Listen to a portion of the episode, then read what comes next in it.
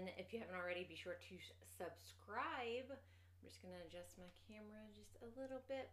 So, we're entering into February, and February is Eating Disorder Awareness Month, which is something that's pretty near and dear to my heart.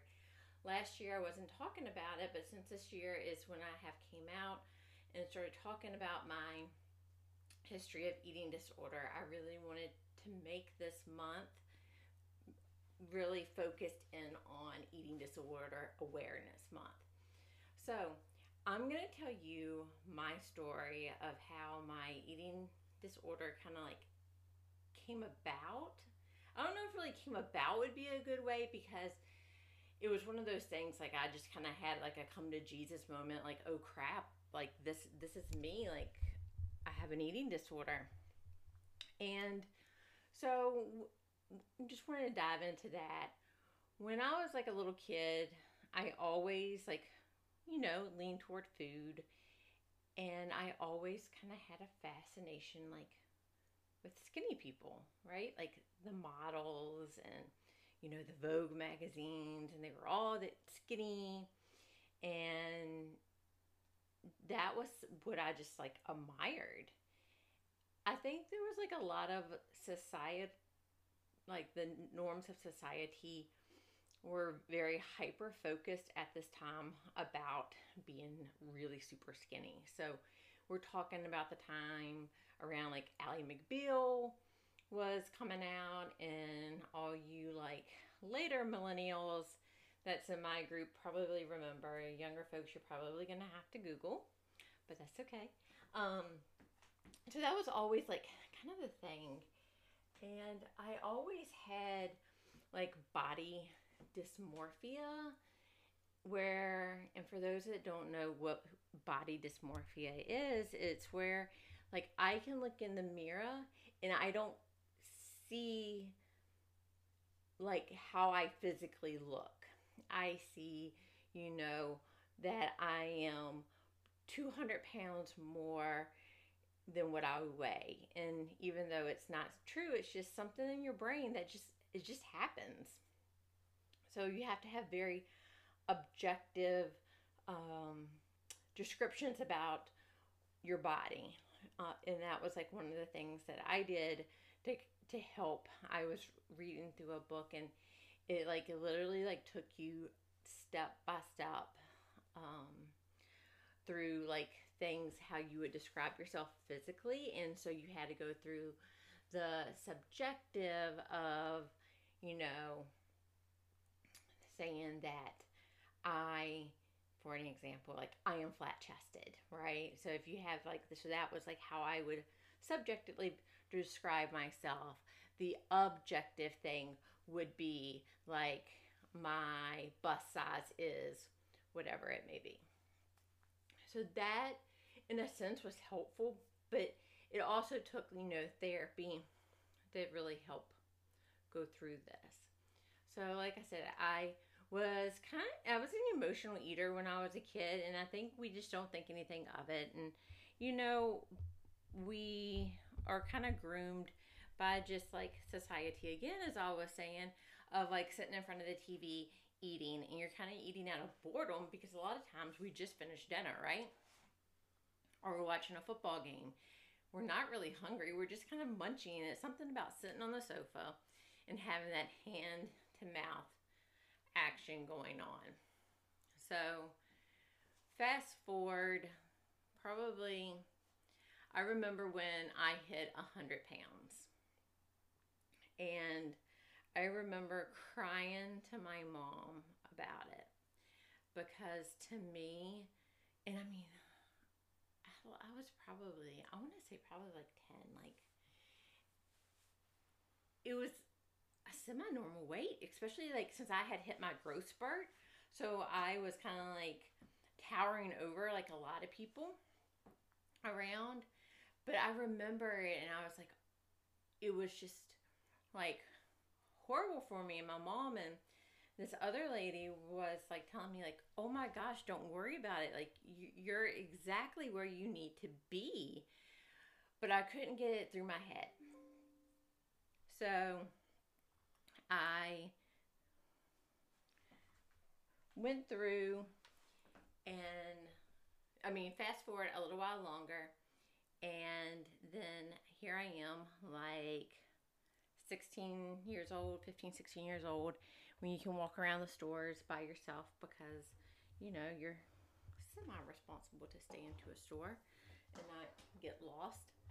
And I was sneaking and buying diet pills because at 15 and 16 years old, I was thinking I was overweight and needed diet pills, and they were there, and there was that false promise. I gotta plug my computer in, so hold on one second.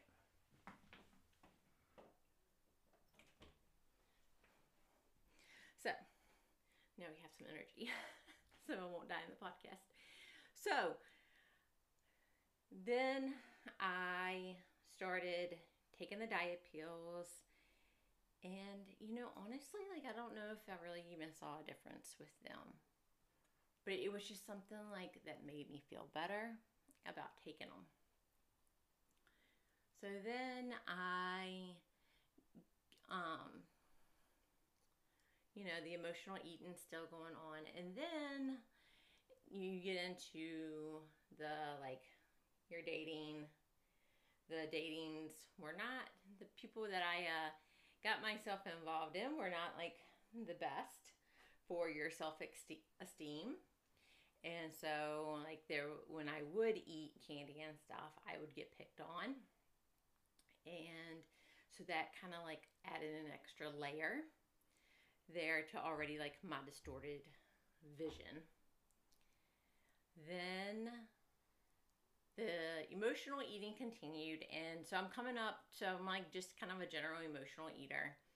Still totally normal weight and for my like height and stuff still totally normal. Still having body dysmorphia. Still like you know trying to chip away even though i really didn't know that much about dieting i, I thought i did um, but I didn't know that much about it. Um, and then I would say, fast forward, so to my almost to my 30 year birthday. I started having allergic reactions and we could not figure them out for the life of me. And so finally, we found something that controlled my allergic reactions. And so I went on the paleo diet because it totally eliminated like everything that I'm uh, I'm allergic to. So it was great results. However, it's that restrictive mindset that happens, right? So I would overeat on things like macadamia nuts, Brazilian nuts, because I am feeling restricted by what I can eat because of my allergic reactions. It really triggered me. And so I think that was kind of where the binge eating disorder kind of started really kind of sinking its teeth into me was around that time. And then so then the emotional eating just amplified to a binge every, you know, whenever I was not comfortable with my emotions. And then, you know, I am getting into more, you know, I'm like really sunk my teeth into the wellness and diet and started understanding that and more. And so then I started exercising a lot. And the one thing you know is like you're exercising a lot, but then you get hungry because, like, you know, I was doing mainly aerobic exercising with running. And so I would be eating more because how your butt when you're doing, um, when you're getting into like an anabolic state where you're over that threshold, you know your burnt your body's burning sugar so after like a high intensity run my body was wanting sugar so i would you know eat something like that was sugary. Even though I was like on a paleo diet, you can find like they th- there's recipes for like sugar, for sure. And so then I started doing like really the bulimic portion in me started kicking in a few years after that. And I would purge different than a lot of other people would consider purge. When you hear bulimic, you typically think of people throwing up. However, that wasn't the case for me. My purge was I can fast for 24 hours. I can run. I was planning on running seven miles. I'm going to run 10 or 12 because I ate too much. And I mean, if you think about it, like how often do you hear when you're places somewhere it's like, oh, somebody's saying, oh, it's a good thing I'm a runner because I'm going to be running this off tomorrow you know, but they're actually, when you break down to the science of it, it's that cupcake or whatever you had has made its way into your system and it's there, buddy. But so there was that aspect of it. And then I would also use laxatives to like drink and make me go to the bathroom to have a bowel movement to get the stuff, the food out of my system. It doesn't work. Um, your body is still processing it. Still calories, and it's it's not healthy. So I want to make a side note while I'm talking about this. I don't want to be giving people ideas on how to be disordered with food. I'm trying to tell you like don't do this because during this time I also had a stress fracture in my pelvic area, like lower back, hip area, rather. And that sucked, but it was because my body was going through too much overtraining and under eating because of my habits, and along with me probably having like an overlap of polycystic ovarian syndrome got me this lovely stress fracture where I had to pull out of the marathon that I had been training for. So it's not worth it. Trust me. It's it's when you're doing things like this, you're looking at your the short term immediate. You got to look at the end goal of what you're trying to accomplish. So it wasn't until I was actually studying to be a health coach that brought light to what I had been doing, and what I was doing was not healthy. I remember the night that I came to the realization because first you're in denial, right? So, you know, I wasn't like that. What I'm doing is not that bad. But then, like, I remember the night that I actually realized it, and I was crying to my husband. And, you know, he's the best. Like he was like, you know what? We're gonna we're gonna do this, this, and this. We're gonna get you the help that we need, and you know, life isn't worth. You know, life isn't the same without you, and I want you in my life forever. Um. So because I mean with eating disorders, they can cause like it's not just being underweight or overweight they can cause like so many um, metabolic things. Anorexics can have heart attacks. Um, I've actually like one of the people that I would talk to with like my support group with with uh, eating disorders. She actually had a heart attack at 19 years old because she was anorexic and her electrolytes were totally screwed up. Her bones were messed up from being so malnourished.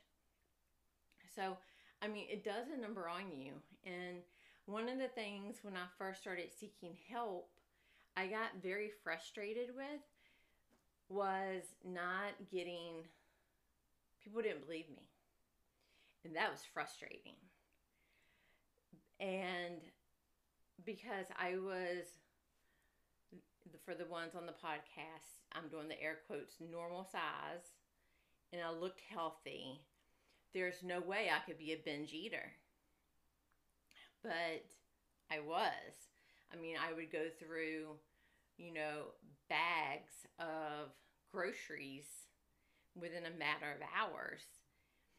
And when the pandemic happened, that made it really easy to hide because you're, you know, I was by myself working from home. So it was super easy to hide that. Um, but I got into therapy. I ta- met a nutritionalist, met a couple of nutritionalists actually, a couple of therapists actually. I hired and fired multiple. So I'm here to tell you like if you're suffering and or if you know somebody doesn't take you for granted that you're I mean doesn't take you for like truth that you do have an eating disorder like you or you know in an unhealthy relationship find somebody you know it's okay like this is your life you're fighting for go and do it. Like make your life happy. I am so grateful that i have been in recovery for a good amount of time now well over a year. And it was it was a hard road and i wanted to think like the recovery portion was going to be totally linear where it was just like you know all uphill. But it was not and there were some days where it was a lot rougher than others but you make it through it. So there are there are resources out there. Insurance will pay for therapy if you get a therapist in your network. So don't feel like that's holding you back. Also, um, you know, nutritionalists like they some of them don't follow insurance plans, but if you submit your bill to your insurance with the right coding, it can count toward your deductible if you're trying to meet your deductible. Um, just, you know, each insurance is different, but this is like some of my experiences. And I just want to encourage you to get help, like, because, or if you know somebody that is, you think that they may have one, to do go and get help because it's, it's a really empowering feeling to take this bull by the horns and like overcome it. And everybody's, you know, recovery is different. Everybody's therapy path looks different. Some take longer, some are shorter. But, you know, we're all, you know, different. But this is just what how my story went. And if you have a story that you would like to share on the podcast, then um, Find me at ultrahealthandwellnesscoaching.com. Fill out the contact me information at the bottom or email me at oneultracoach at gmail.com. That's one as in the number one. Ultracoach at gmail.com. Find me on Facebook and Instagram. Be sure to subscribe to the Ultra Health and Wellness podcast. Um, lots of ways to to interact with me. I would love to hear from you. I would love to hear your story.